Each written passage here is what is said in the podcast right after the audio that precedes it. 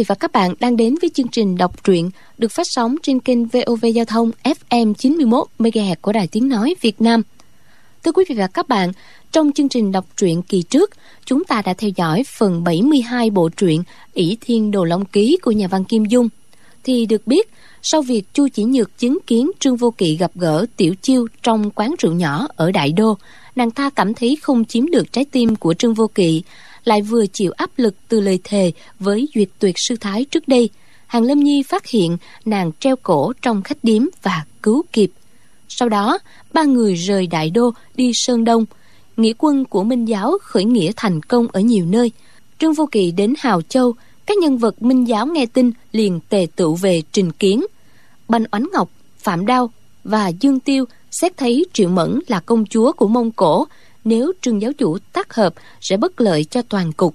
Cho nên họ bàn bạc giáo chủ sẽ kết hôn với Chu Chỉ Nhược vào rằm tháng 3 sắp tới. Hôm ấy, tại sảnh của một đại phú gia Đức Hào Châu, trước đông đảo quan khách các môn phái bang hội, hôn lễ đang diễn ra thì Triệu Mẫn xuất hiện. Trước đây, Trương Vô Kỵ có nhận sẽ làm cho cô ta ba việc. Hôm nay, cô ta yêu cầu chàng làm cho việc thứ hai là không được thành hôn với Chu Chỉ Nhược vô kỵ từ chối. Triệu mẫn đã biết tin thành côn bắt giam tạ tốn. Nàng chia tay, hé lộ một lọn tóc màu vàng của tạ lão. Thế là trương vô kỵ hủy bỏ đám cưới, đi theo triệu mẫn để cứu nghĩa phụ. Chu chỉ nhược phóng tới xuất liền chính chiêu, vô cùng âm độc, chụp xuống đầu triệu mẫn. Vô kỵ giơ tay cản tức thì, nhưng nàng ta đã bị năm trảo ở vai rất trầm trọng.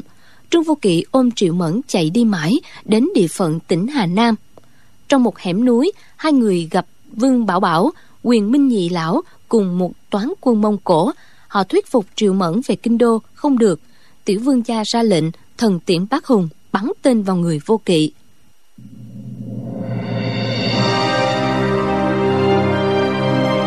Bỉ Thiên Đồ Long Ký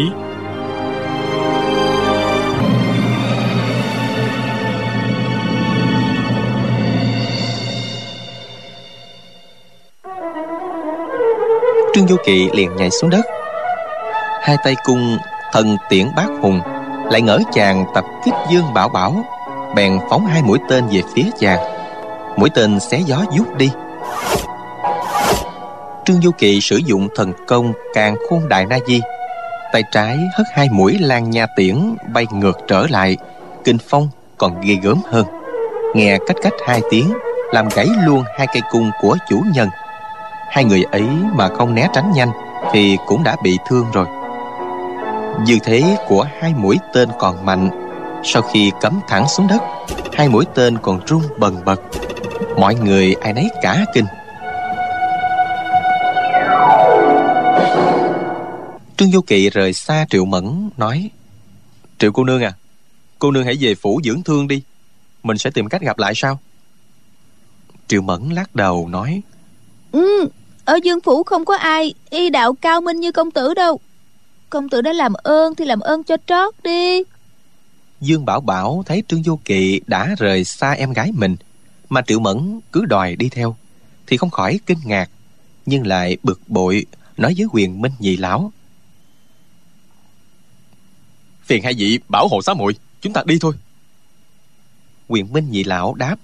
Xin tuân lệnh rồi đi tới bên ngựa của triệu mẫn. Triệu mẫn nói to. Lộc hạt hai vị tiên sinh ta có việc cần đi theo trương giáo chủ đây để làm cho xong. Đang hiềm thế cô lực nhược hai vị tiên sinh đi với chúng ta thì tốt lắm. Lộc trưởng khách nhìn dương bảo bảo rồi nói. Đại ba đầu của minh giáo hành sự tà bí. Quận chúa không nên qua lại nhiều với y. Hãy theo tiểu dương gia về phủ thì hơn Đôi lông mày thanh tú của Triệu Mẫn hơi cao lại Nàng nói. Hai vị bây giờ chỉ dâng lời ca ca của ta Không dâng lời của ta nữa phải không? Lộc trưởng khách cười nịnh nói. Tiểu dương già chỉ muốn ái hộ quận chúa đó thôi. Triệu Mẫn hừ một tiếng Quay sang Dương Bảo Bảo nói. Ca ca Mũi hành tẩu giang hồ Là đã được Gia Gia cho phép từ lâu rồi ca ca khỏi cần lo hộ muội tự lo liệu được mà khi nào ca ca gặp lại gia gia cho muội gửi lời vấn an Dương Bảo Bảo biết cha mình vốn sủng ái em gái hết mực. Dũng không định ép nàng. Song nếu để cho nàng một thân một mình đi theo gã giáo chủ thì không thể yên lòng. Thấy nàng nằm phục trên yên ngựa, dường như không còn chút hơi sức nào. Nhưng lại toan dục ngựa chạy về phía tây. Thì y giang hai tay cản lại nói Thiệt muội Gia Gia ở phía sau sắp tới bây giờ đó. Muội hãy chịu khó chờ một chút đi Rồi bẩm rõ với Gia Gia. Sau đó đi cũng chưa muộn mà. Triệu Mẫn cười nói Gia Gia tới thì làm sao muội còn đi được chứ? Ca ca muội không xen vào việc của ca ca. Ca ca cũng đừng có nên xen vào việc của muội. Dương Bảo Bảo quay sang nhìn Trương Du Kỵ Thấy chàng cao lớn Mặt mày anh tú Ngay giọng điệu của em gái y Rõ ràng là say mê gã giáo chủ. Nghĩ bụng Minh giáo làm loạn Là quân phản nghịch Mà triều đình không thể tha thứ. Này em gái y Lại bị tên ma đầu này quyến rũ Thật là mối họa không nhỏ. Bèn phớt tay trái một cái Quát lên. Các người hãy bắt lấy tên ma đầu kia đi. Lộc trường khách múa cái gậy sừng hưu là bút ông múa cây bút mỏ hạt Thành một dòng hàng quan Hai dòng hát khí cùng tấn công trương vô kỵ. Triệu mẫn biết rõ sự lợi hại của quyền minh nhị lão. Trương du kỵ võ công tuy cao, nhưng lấy một địch hai, trong tay lại không có binh khí, sợ chàng bị thương nên bèn kêu lên. Quyền minh nhị lão, hai vị mà đã thương trương giáo chủ, ta sẽ bẩm báo lại với cha của ta, không tha cho các người đâu dương bảo bảo giận dữ nói. Loạn thần tặc tử ai ai cũng có quyền tru diệt. Quyền minh dĩ lão hai vị giết được tên ba đầu kia phụ dương và ta sẽ trọng thưởng. Y ngừng lời một chút rồi nói tiếp. Lộc tiên sinh tiểu dương sẽ tặng tiên sinh thêm bốn mỹ nữ nữa. Tiên sinh chắc chắn sẽ vừa lòng mà.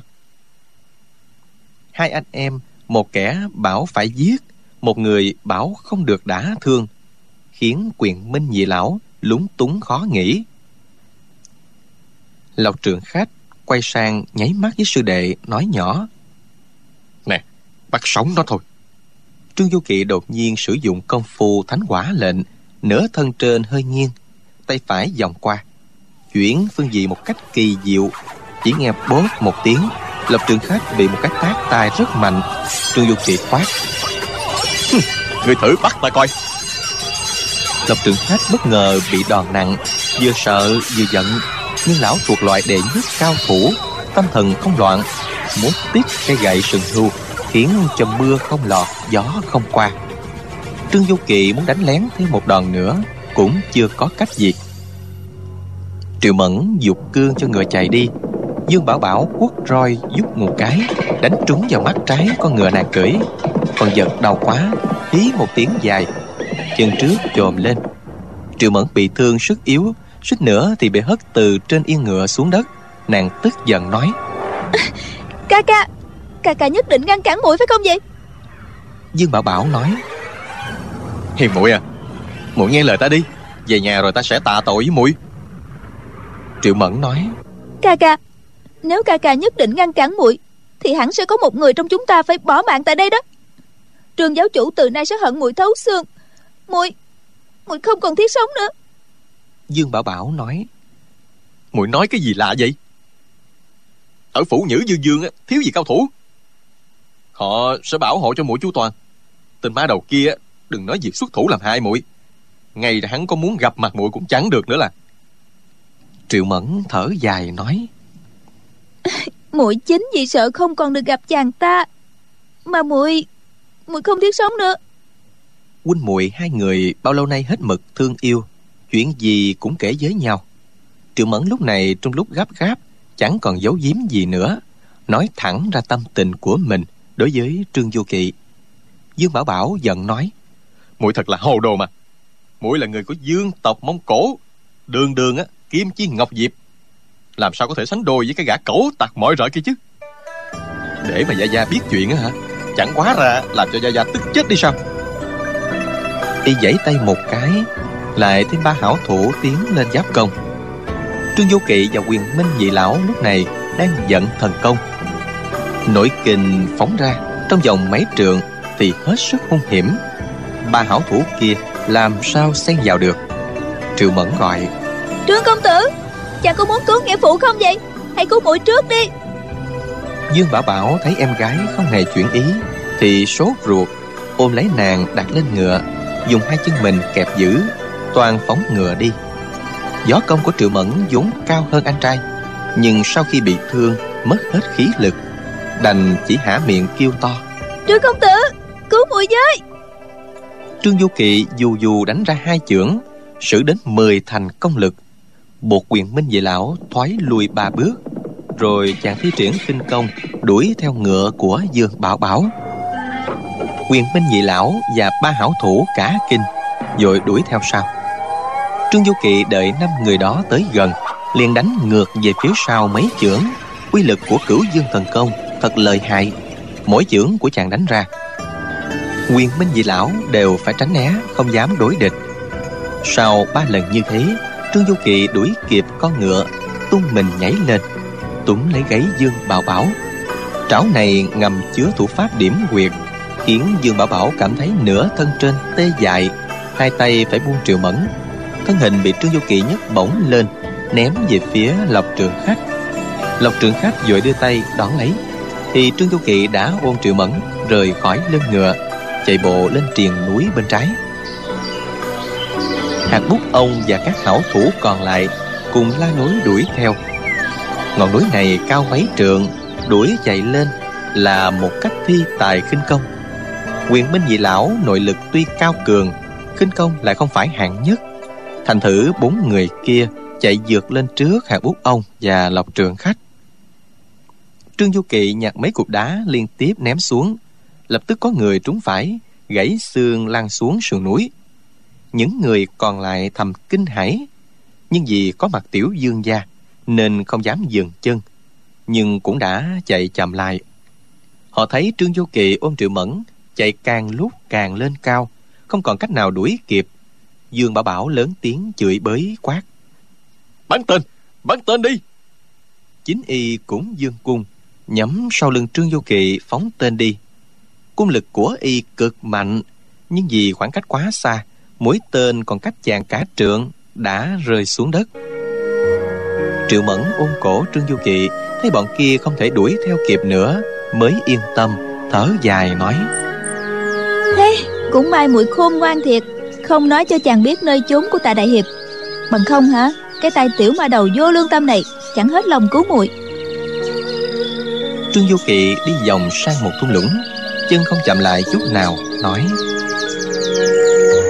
Cô nương nghe lời ta, về phủ dưỡng thương, có phải tốt đẹp cả không? Tội gì vừa đắc tội với huynh trưởng, lại vừa khổ sở gì đi theo ta nữa chứ?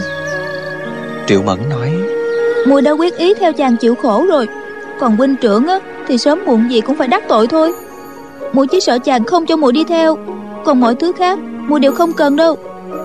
Trương du kỵ tuy biết nàng rất tốt đối với chàng, song có lúc chàng nghĩ đó chẳng qua là vì thứ tình cảm của thiếu nữ mới lớn, nhất thời ý động.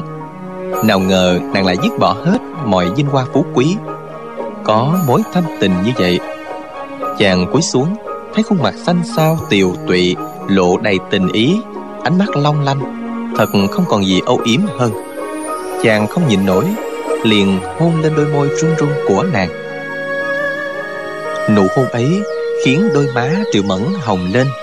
Nàng xúc động, rồi lại ngước đi.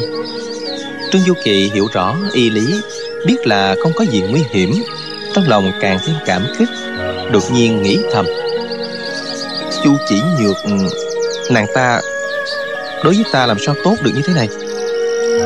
Triệu mẫn ngước đi một hồi tỉnh lại thấy chàng đang mãi nghĩ bèn hỏi. Chàng đang nghĩ gì vậy? Chắc là nghĩ đến chu cô nương phải không? Trương du kỵ cũng chẳng cần giấu gật đầu nói. Ta nghĩ mình quả thực có điều không phải với nàng ta rồi. Triệu mẫn hỏi.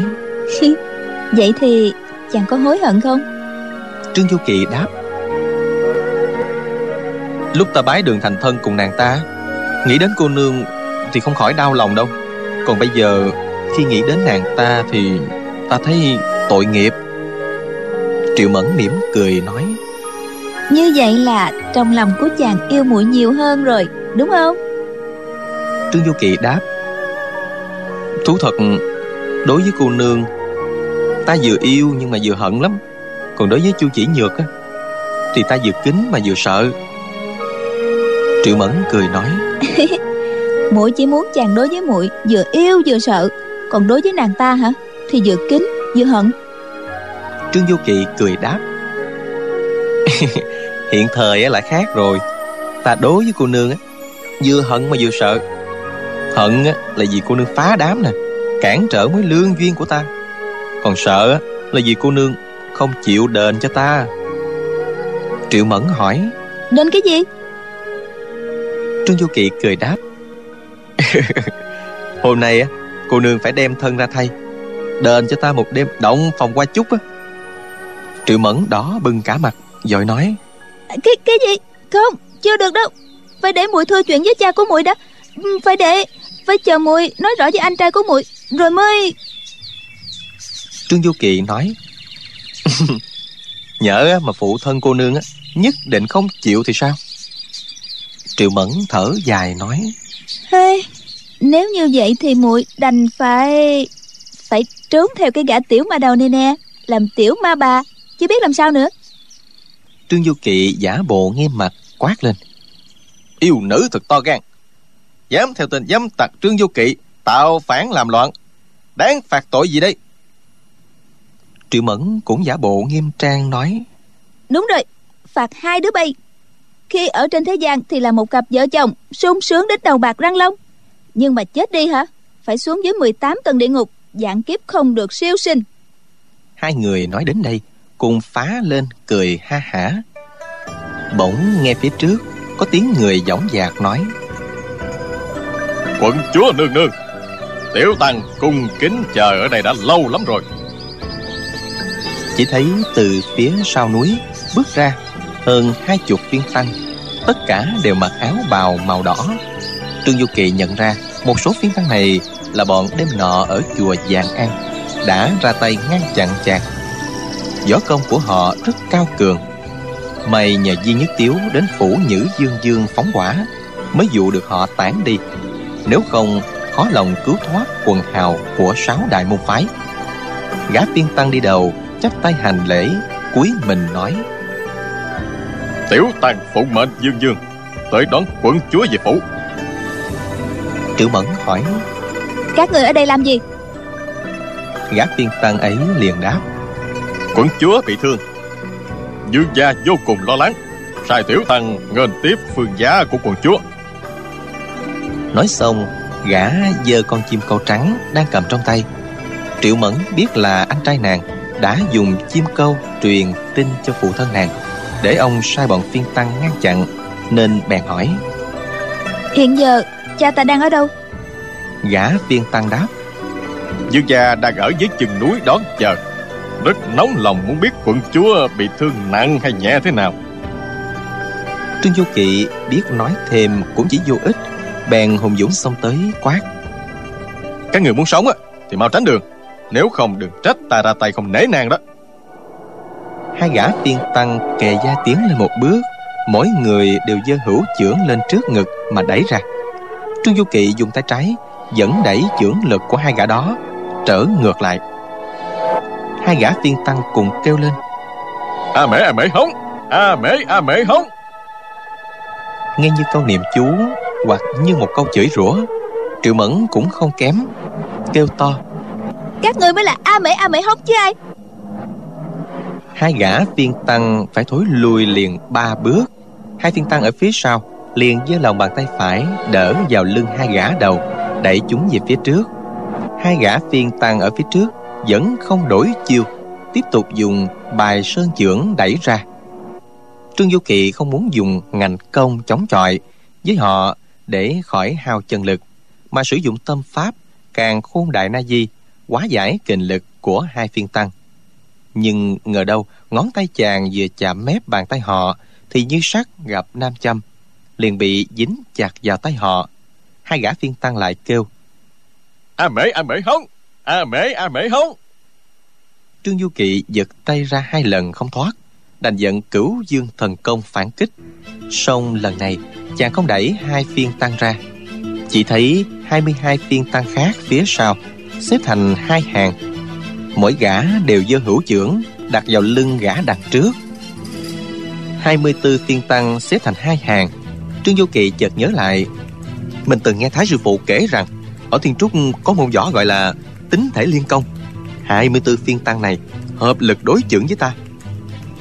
Nội lực của ta Dẫu mạnh đến mấy Cũng không thể địch nổi hợp lực của chúng. Chàng sợ còn có thêm truy binh khác đuổi tới, Bèn hú lên một tiếng. Tăng thêm ba thành kình lực vào tay. Đột nhiên, đẩy xéo sang một bên. Thân hình né qua bên trái, Khiến cho lực đạo của 24 thiên tăng Không còn đẩy thành một đường thẳng nữa. Sáu thiên tăng đằng trước Không kịp giữ chân lại, Thân hình đổ nhào về phía trước. Trương Du Kỳ hai tay liên tiếp đánh ra, Bốp bốp liền sáu tiếng. Cả sáu gã đều ngã xuống đất, Mồm học máu. Vậy mà hai phiên tăng thứ bảy, Thứ tám, Còn xông tới múa chưởng đánh ra. Trương Du Kỳ nghĩ thầm, Trời, Bộ các ngươi muốn chết cả sao? Hữu trưởng liền đẩy ra Chống lại hai chưởng của hai phiên tăng kia, Dần sức một chút, Đang định đẩy xéo đi, Bỗng nghe tiếng chân bước rất nhẹ Tới từ phía sau.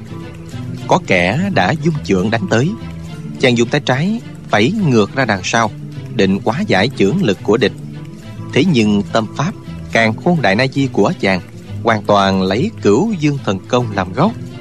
Lúc này bao nhiêu hơi sức, Chàng đều dồn ra Đối phó với hợp lực của 24 phiên tăng. Nên chưởng đánh về sau Chỉ bằng hai thành lúc ban đầu. Chỉ cảm thấy một luồng khí âm hàn Từ bàn tay trái chạy lên. Toàn thân lập tức run rẩy, Người lão đảo ngã xuống. Thì ra đó là lộc trường khách Vừa dùng quyền minh thần chưởng đánh lén chàng Triệu mẫn kinh hoàng kêu lên. Lộc tiên sinh dừng tay lại.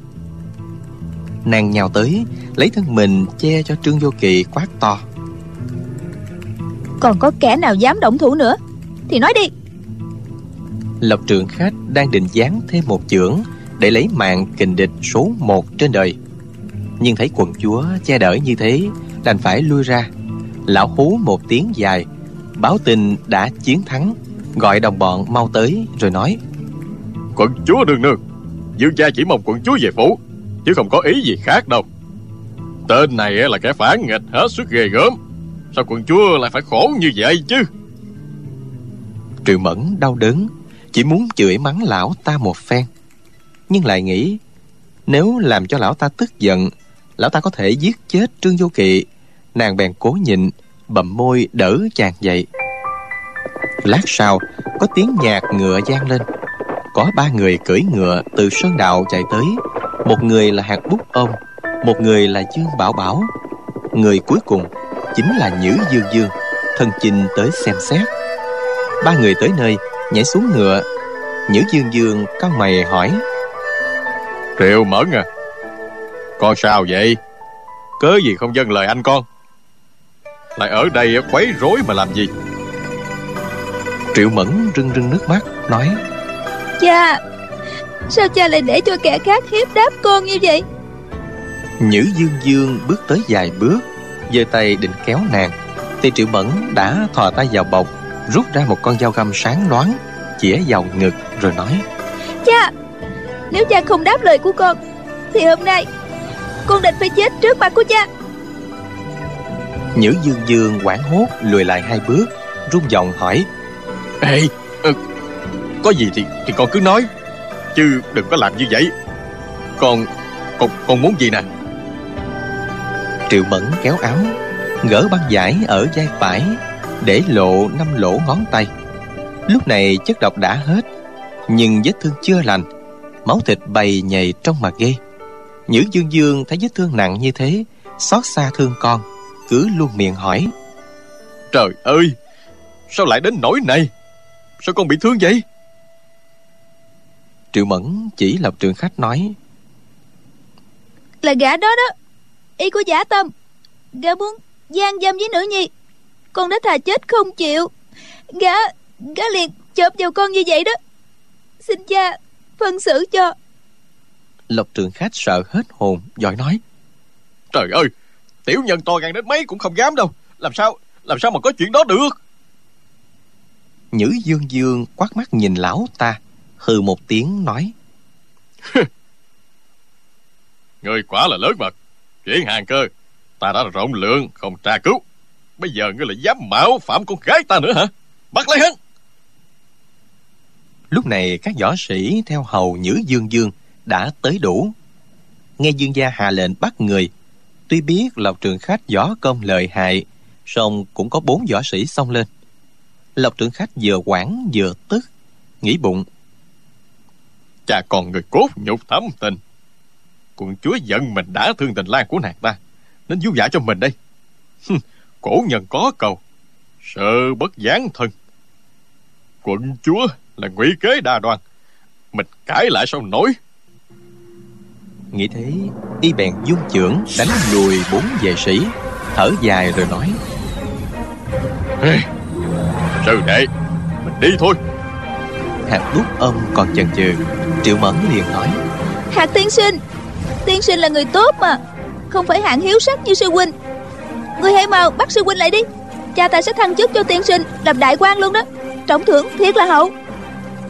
Quyền minh nhị lão võ công trác tuyệt chỉ vì ham lợi lộc công danh, mà chịu đầu thân đệ nhất cao thủ của mình vào dương phủ cho người ta sai khiến. Hạt bút ông vốn biết sư huynh tham dâm hiếu sắc nghe triệu mẫn nói cũng tin đến bảy tám phần. Việc thăng thưởng quan tước cũng khiến lão động tâm. Có điều lão với lộc trường khách là đồng môn chí thân, nên không nở ra tay, nhất thời còn do dự. Lộc trường khách tái mặt, run run nói Sư đệ Nếu Nếu muốn thằng quan phát tài á Thì cứ đến bắt ta đi. Hạt bút ông thở dài. Sư ca à Thôi mình đi vậy. Đoạn sánh vai cùng Lộc trường khách mà đi. Quyền minh dị lão uy chấn kinh sư. Các võ sĩ trong phủ Nhữ Dương Dương Coi họ như người nhà trời. Ai dám đứng ra ngăn cản? Nhữ dương dương liên tiếp quát tháo. Song các võ sĩ chỉ hư trương thanh thế giả bộ hùng hổ đành để quyền minh nhị lão đi xuống núi. Nhữ dương dương nói triệu mẫn à con đã bị thương. Mau theo cha về để chữa trị nha triệu mẫn chỉ trương vô kỳ nói vị công tử này đây thấy lộc trưởng cách ăn hiếp con cho nên đã bất bình ra tay cứu giúp. Ca ca không rõ nguồn cơn lại bảo chàng là quân phản tặc đại nghịch nữa chứ. Cha, con có một việc hệ trọng, cần theo trương công tử đi làm. Bao giờ xong, con sẽ cùng chàng quay về bái kiến cha. Nhữ dương dương nghe nàng nói, thấy ý nàng muốn sánh duyên với gã trai kia. Nghe con trai ông nói, thì gã là giáo chủ minh giáo. Phen này, ông rời kinh đô xuống phương nam, cũng là để điều binh khiển tướng đối phó với bọn phản tạc minh giáo suốt một giải dài hoài tứ dự ngạt lẽ nào lại để con gái mình đi theo gã kia? Ông bèn hỏi. Anh của con bảo rằng người này là giáo chủ minh giáo. Chẳng lẽ không phải thế sao? Triệu mẫn đáp. Là là ca ca nói đùa đó. Cha xem đi chàng ta được bao nhiêu tuổi mà có thể cầm đầu bọn phản tặc chứ? Nhữ Dương Dương nhìn kỹ Trương Vô Kỵ, thấy chàng chỉ độ 21, 22 tuổi. Sau khi bị thương, mặt mày tiều tụy, không có vẻ gì là anh Tuấn siêu quần. Càng không giống một người thống lĩnh mấy chục vạn quân. Nhưng ông biết, con gái mình giảo hoạt, túc trí đa mưu. Lại nghĩ Minh Giáo là quả lớn của quốc gia. Nếu gã trai kia không phải là giáo chủ, ác cũng là một nhân vật trọng yếu của ma giáo thì không thể thả đi được nên nói thì cứ đưa y vào thành rồi tra xét sao? Nếu y không phải là kẻ theo ma giáo ta sẽ còn ban thưởng cho y nữa. Ông nói vậy là để giữ thể diện cho con gái. Cố để nàng không thể làm nũng trước mặt mọi người. Bốn tên võ sĩ dân lệnh tới gần. Triệu mẫn khóc lên nói cha cha quả thật cha định bức tử con phải không?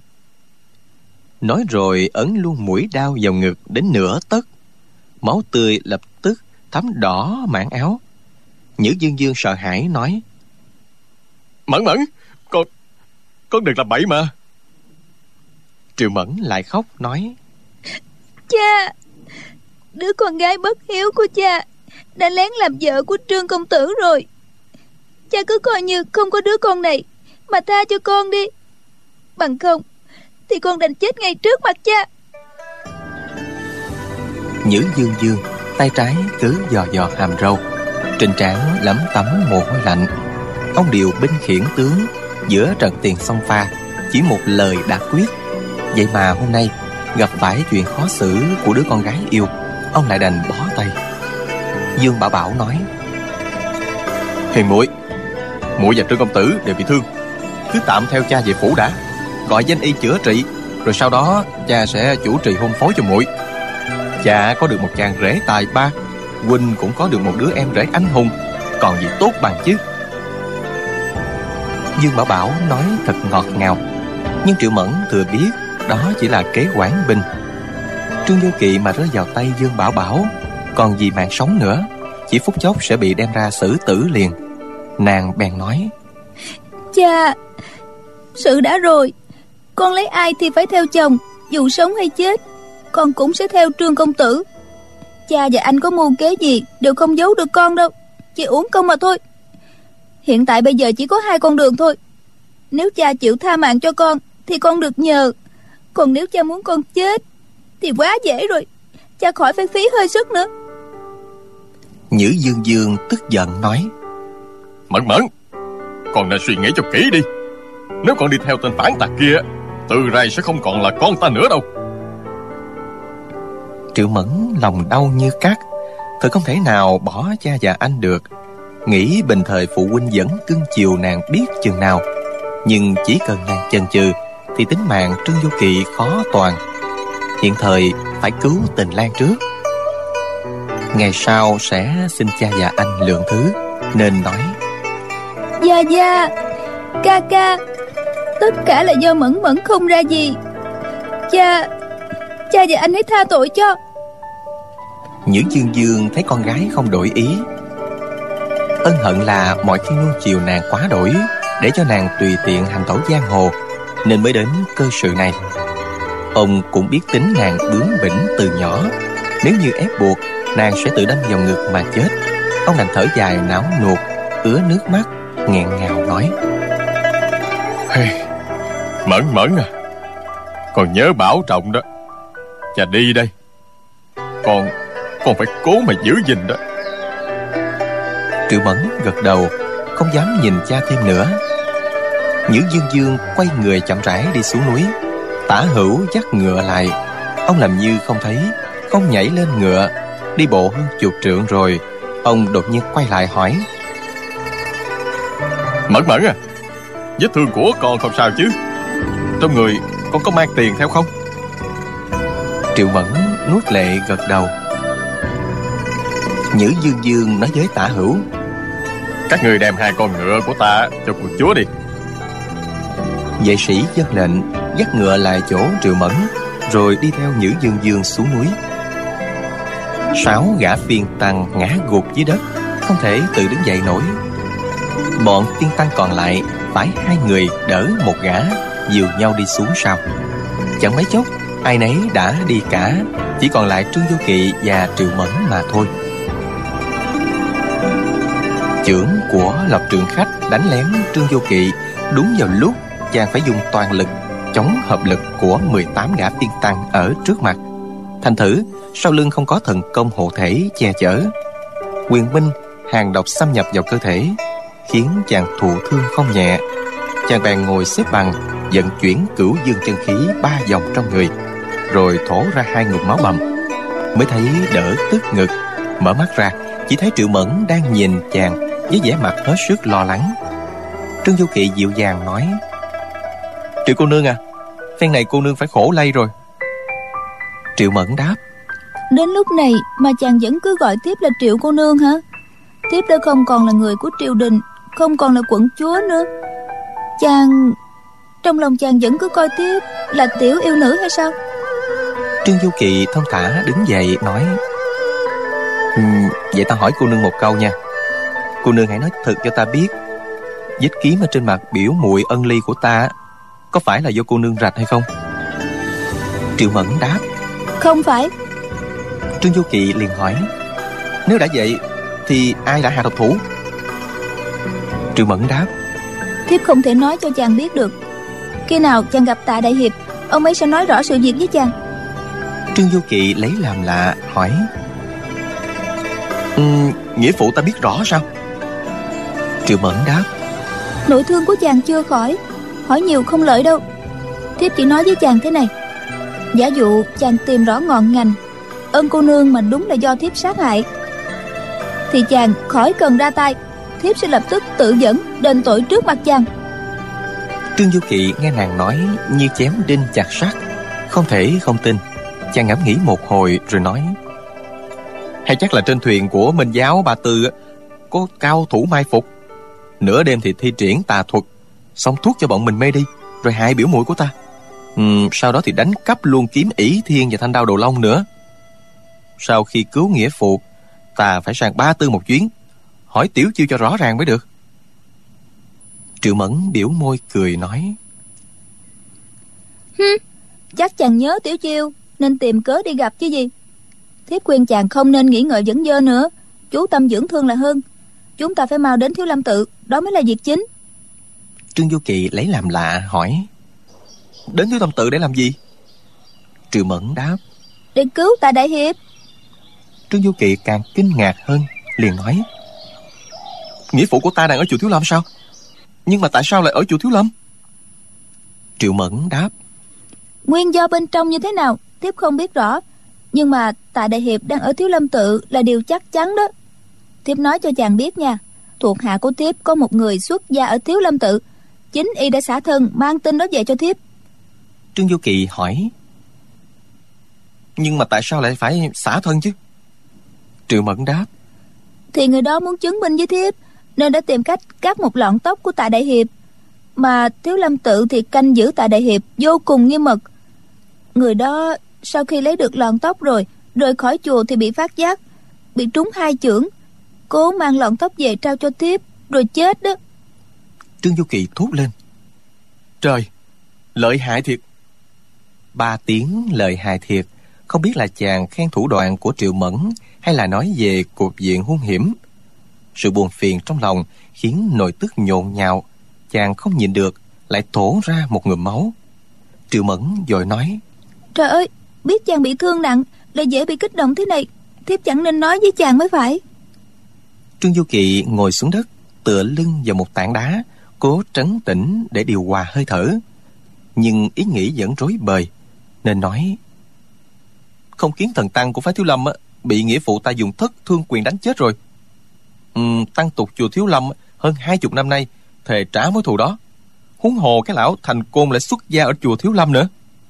Ừ, Nghĩa phụ ta mà rơi vào tay bọn họ Thì làm sao mà sống nổi chứ?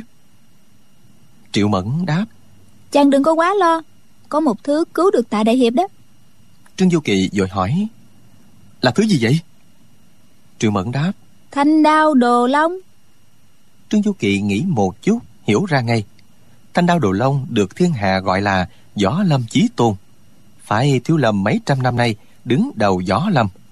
Phải chiếm được bảo đao Thì mới cam lòng. Muốn có đao họ chưa thể giết ngay tà tốn Nhưng việc hành hạ thì khó mà tránh khỏi. Triệu Mẫn nói tiếp. Thiếp cho rằng việc cứu tạ đại hiệp chỉ nên hai chúng mình bí mật ra tay là hơn. Anh hùng của minh giáo tuy là đông thiệt nhưng nếu kéo cả lên tấn công thiếu lâm tự thì hai bên sẽ đều tổn thất nặng nề. Khi phái thiếu lâm thấy không chống đỡ nổi đòn tấn công của minh giáo không giữ nổi tạ đại hiệp không chừng họ sẽ sát hại ông ấy cũng nên đó. Trương vô kỳ thấy nàng suy tính chu đáo cảm kích nói, mẫn muội à muội nói đúng lắm á. Triệu mẫn lần đầu tiên được chàng gọi bằng mẫn muội thì vô cùng sung sướng. Nhưng chợt nhớ đến công ơn của cha mẹ, tình nghĩa anh em, từ nay đã chẳng còn thì không khỏi ngậm ngùi. Trường dục kỵ đoán được tâm sự của nàng, song cũng không an ủi, chỉ nghĩ thầm. Nàng từ đây đem thân phó thác cho ta ta chưa biết phải làm sao mà đền đáp mối thâm tình hậu ý của nàng nữa. Chu chỉ nhược và ta đã có ước định hôn nhân. Ta làm sao có thể phụ nàng kia chứ? Mà trước mắt, Cứu nghĩa phụ là hệ trọng nhất. Còn tình nhi nữ, Chắc phải tạm gác sang một bên thôi. Chàng ngượng ngùng đứng lên nói, Chúng mình đi thôi.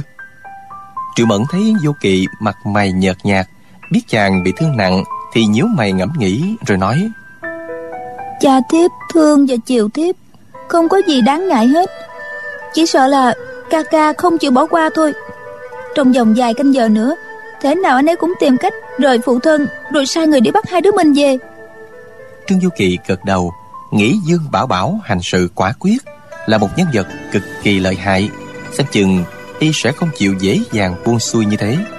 Hiện tại cả hai đang bị trọng thương, Nếu đi đến Thiếu Lâm Tự ở phía Tây Hẳn đường xá gian nan. Nhất thời chưa biết tính sao. Triệu Mẫn nói Mình phải mau mau rời khỏi chốn nguy hiểm này đi. Xuống chân núi rồi sẽ định hướng mà đi. Trương Du Kỳ gật đầu Loạn choạng đi dắt ngựa lại Định trèo lên yên. Thì thấy ngực đau nhói Không lên nổi. Triệu Mẫn dồn sức vào tay phải Nghiến răng Đẩy được chàng lên ngựa. Nhưng vì cố dùng sức Vết thương trên ngực do mũi đau đâm Lại chảy ra không ít máu tươi Nàng ráng sức leo lên ngựa, Ngồi ở sau lưng chàng. Lúc trước là chàng đỡ nàng, Bây giờ lại là nàng phải giơ tay dìu chàng đi. Hai người thở hổn hển một hồi, Rồi mới dục ngựa đi. Con ngựa thứ hai thì dắt theo phía sau. Họ xuống tới chân núi, Ra đường lớn, Đi về hướng đông Để tránh đụng đầu với Dương Bảo Bảo. Đi được một quãng Thì bỏ đường lớn rẽ sang một đường nhỏ. Lúc này hai người mới cảm thấy an tâm. Nghĩ bụng, Dẫu Dương Bảo Bảo có phái người đuổi bắt, Cũng không dễ tìm ra con đường nhỏ heo hút này. Chỉ cần đi đến tối, vào sâu trong núi, thì có thể coi như thoát. Đang đi, bỗng nghe phía sau, vang lên tiếng gió ngựa. Có hai con ngựa phi nhanh tới, triệu mẫn thất sắc, ôm lưng trương vô kỵ, nói, trời ơi, ca ca tới nhanh quá, hai ta coi như xong đời rồi. Không thoát nổi độc thủ của ca ca vô kỳ à chàng hãy để tiếp theo ca ca về phủ tìm cách khẩn cầu gia gia. Mai này hai đứa mình có dịp gặp lại. Trời đất trường cửu hai ta mãi mãi không phụ lòng nhau. Trương Du Kỵ ngượng cười nói Lệnh huynh ấy, chắc gì chịu thả cho ta đi chứ? Nói tới đó Hai con ngựa phía sau Còn cách người dài chục trượng. Triệu Mẫn cho ngựa tránh sang một bên Rút dao găm ra Trong bụng đã quyết nếu có thể sẽ tìm cách thoát thân. Còn nếu ca ca nhất quyết giết Trương Du Kỵ, Thì cả hai sẽ cùng chết một chỗ. Hai con ngựa kia chạy ngang qua, Không dừng bước. Trên lưng ngựa là hai tên lính Mông Cổ. Lúc ngang qua chỗ hai người, Chúng chỉ liếc một cái rồi phóng đi. Triệu Mẫn thở vào Nghĩ thầm. Ta trời ta đất, Quá ra chỉ là hai tên lính quèn, Chứ không phải kẻ đi bắt mình. Bỗng thấy hai tên kia gò cương chậm lại Nói với nhau gì đó Rồi quay ngựa trở lại bên hai người. Tên râu quai nón quát. Hai tên kia Chúng mày ăn cắp đâu ra hai con ngựa quý thế này hả? Triệu Mẫn nghe khẩu khí của hắn Biết chúng trông thấy hai con ngựa phụ thân tặng nàng Nên nảy lòng tham. Hai con ngựa của Nhữ Dương Dương Đúng là tuấn mã Lại thêm bộ yên cương bằng kim ngân Quý giá vô cùng Người Mông Cổ quý ngựa như mạng sống của mình. Trông thấy cặp ngựa kia Ai mà chẳng đồng tâm chứ? Triệu Mẫn nghĩ thầm. Hai con ngựa tuy là của Gia Gia ban tặng Nhưng nếu mà hai tên lính cậy mạnh cướp lấy Thì cũng đành thí cho chúng nó vậy. Nàng bèn dùng tiếng Mông Cổ nói. Hai vị là thuộc hạ của tướng quân nào Mà dám vô lễ với ta như vậy? Tên lính sững sờ hỏi. Vị tiểu thư là ai Hắn thấy hai người ăn mặc sang trọng Cưỡi ngựa thật đẹp Lại nói tiếng Mông Cổ lưu loát Nên không dám coi thường. Triệu Mẫn đáp Ta là con gái của tướng quân Hoa Nhi bất xích. Còn đây là anh trai của ta. Hai ta trên đường đi bị cướp Bị chúng đánh trọng thương. Hai tên lính đưa mắt cho nhau Đột nhiên phá lên cười. Tên râu quai nón nói lớn Đâm lao thì phải theo lao Giết luôn hai tên nhãi này rồi tính sao Hắn rút yêu đao Dục ngựa chạy tới Triệu Mẫn hốt quảng kêu lên Nè các người làm gì vậy Ta bẩm với tướng quân Hai đứa bay sẽ bị tứ mã phân thây đó Tứ mã phân thây Là một hình phạt nặng trong quân đội Mông Cổ Kẻ phạm pháp Tứ chi bị buộc vào bốn con ngựa. Sau một tiếng lệnh, người ta sẽ đánh cho ngựa chạy ra tứ phía, xé xác phạm nhân thành ra bốn mảnh. Đây là hình phạt tàn khốc nhất. Tên lính rau xồm vẫn cười, nói Tướng Hoa Di bất xích, đánh không lại quân phản tạc Minh Giáo. Đi chém thuộc hạ cho bỏ tức. Hôm qua, đại quân làm binh biến, bấm dầm cha ngươi rồi. Bây giờ lại gặp hai con chó con là bọn ngươi ở đây Thật không còn gì tiếng hơn đâu Nói đoạn hắn dung đao lên Toàn chém xuống đầu hai người Triệu Mẫn vội giật cương cho ngựa Nhảy qua tránh được. Tên râu xồm đang định đuổi giết, Thì tên kia nói, Khoan đã, Đừng giết bông hoa nhỏ xinh tươi kia dội. Hai ta hãy phòng lùa khoái lạc một phen trước đã. Tên râu xồm nói, Được, hay lắm hay lắm. Triệu Mẫn chợt nghĩ ra một cách, Liền xuống ngựa, chạy sang bên đường. Hai tên lính Mông Cổ cùng xuống ngựa đuổi theo nàng. Triệu Mẫn kêu ối chao, Ngã lăn ra. Tên âu xòm nhảy tới ôm lưng nàng. Triệu Mẫn thúc luôn cùi chỏ, Trúng vào yếu quyệt ở ngực hắn. Hắn chưa kịp kêu, Đã ngã giật sang một bên. Tên thứ hai không nhìn thấy đồng bọn bị ám toán, Cũng vô tới. Triệu Mẫn bằng cách tương tự, Cũng thúc trúng yếu quyệt. Hai lần đá quyệt như thế, Lúc khác thì chẳng tốn hơi sức gì. Nhưng lúc này nàng rất mệt, Phải thở hổn hển. Đổ mồ hôi lạnh Toàn thân bủn rủng Nàng gắn gượng đứng dậy Đỡ Trương Du Kỵ xuống ngựa Rút dao gầm Cầm lâm lâm trong tay Nói Hai tên cẩu tặc phạm thượng Làm loạn kia. Còn muốn sống không thì nói. Hai tên lính Mông Cổ bị trúng yếu huyệt Nửa thân trên hoàn toàn tê dại Hai tay không cử động được Nhưng hai chân còn tri giác song cũng đau đớn khó chịu Chúng ngỡ Triệu Mẫn sẽ lấy mạng cả hai Không ngờ nghe nàng hỏi Thì còn có cơ hội sống sót Liền thưa Xin, xin cô đương tha mạng đi Tướng quân qua nhĩ bất xích không phải là do tiểu nhân giết hại đâu Triệu Mẫn nói Được Nếu các ngươi làm đúng lời ta Ta sẽ tha cho hai cái mạng chó của các ngươi Hai tên lính Mông Cổ chưa biết nàng bảo chúng làm việc gì đã lập tức đáp lời. Dạ dạ dạ, xin làm liền ạ. À. Triệu Mẫn chỉ hai con ngựa của mình nói. Hai đứa bay, cưỡi hai con ngựa này chạy về phía đông cho ta. Trong vòng một ngày đêm phải đi cho được 300 dặm. Càng nhanh chừng nào càng tốt chừng đó. Không được trái lời. Hai tên lính ngơ ngác, có nằm mơ cũng không ngờ nàng lại chỉ bắt chúng làm một việc dễ dàng như vậy. Ngỡ nàng nói ngược để đùa chúng chăng Nên tên rau xòm nói Cô nương à Tiểu nhân to gan đến mấy Cũng không dám tơ tưởng đến con ngựa của cô nương nữa đâu. Triệu Mẫn ngắt lời hắn. Việc rất cần kiếp. Người mau mau lên ngựa đi. Dọc đường nếu có ai hỏi tới Ngươi phải nói là Hai con ngựa này mua ở ngoài chợ. Nhất thiết chớ có nhắc tới hình dáng bọn ta. Hiểu không? Hai tên lính bán tính bán nghi. Nghe triệu mẫn luôn miệng thúc giục.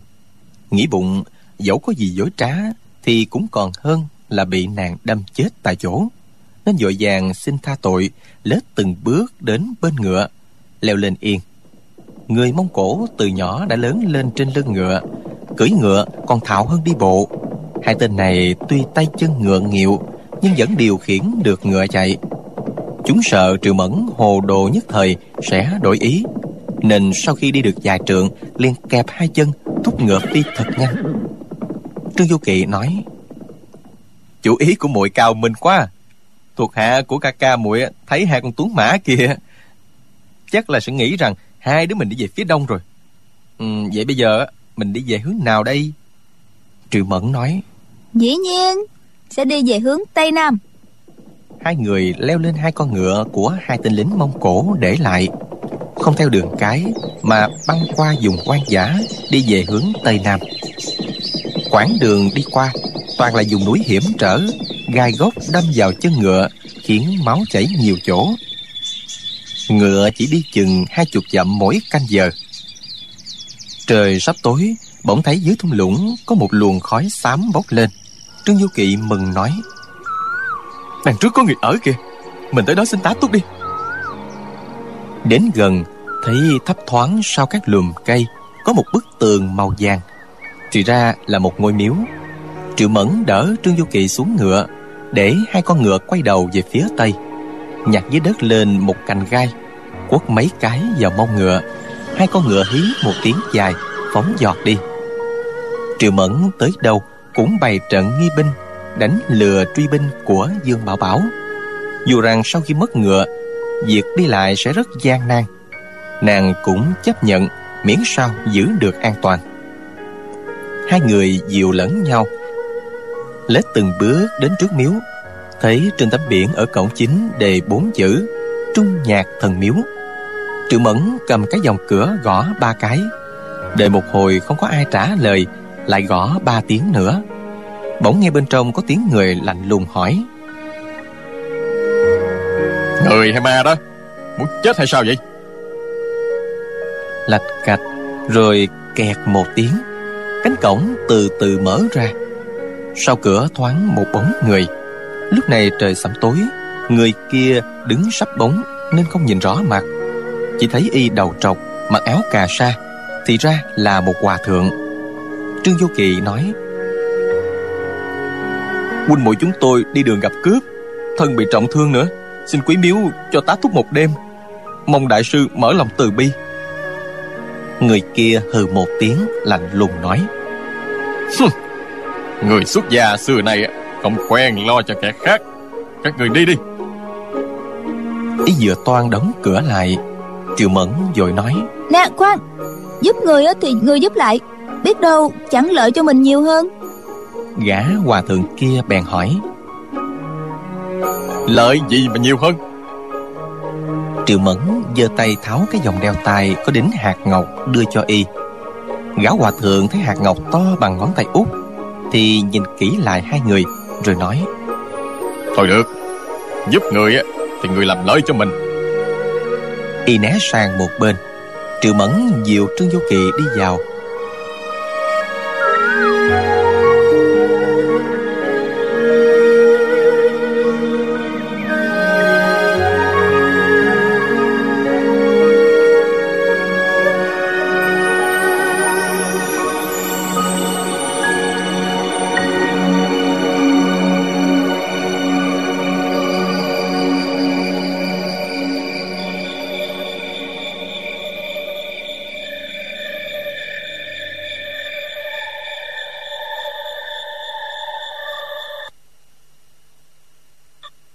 bạn thân mến, họ sẽ được tiếp đón ra sao? Mời quý vị và các bạn đón theo dõi phần đọc truyện tiếp theo cũng được phát sóng vào lúc 23 giờ đêm mai trên kênh VOV Giao thông FM 91 MHz của Đài Tiếng nói Việt Nam. Và đừng quên gửi những ý kiến của quý vị và các bạn vào địa chỉ email quen thuộc của chương trình đọc truyện vov a gmail.com nhé. Còn bây giờ thì xin được chào tạm biệt và hẹn gặp lại.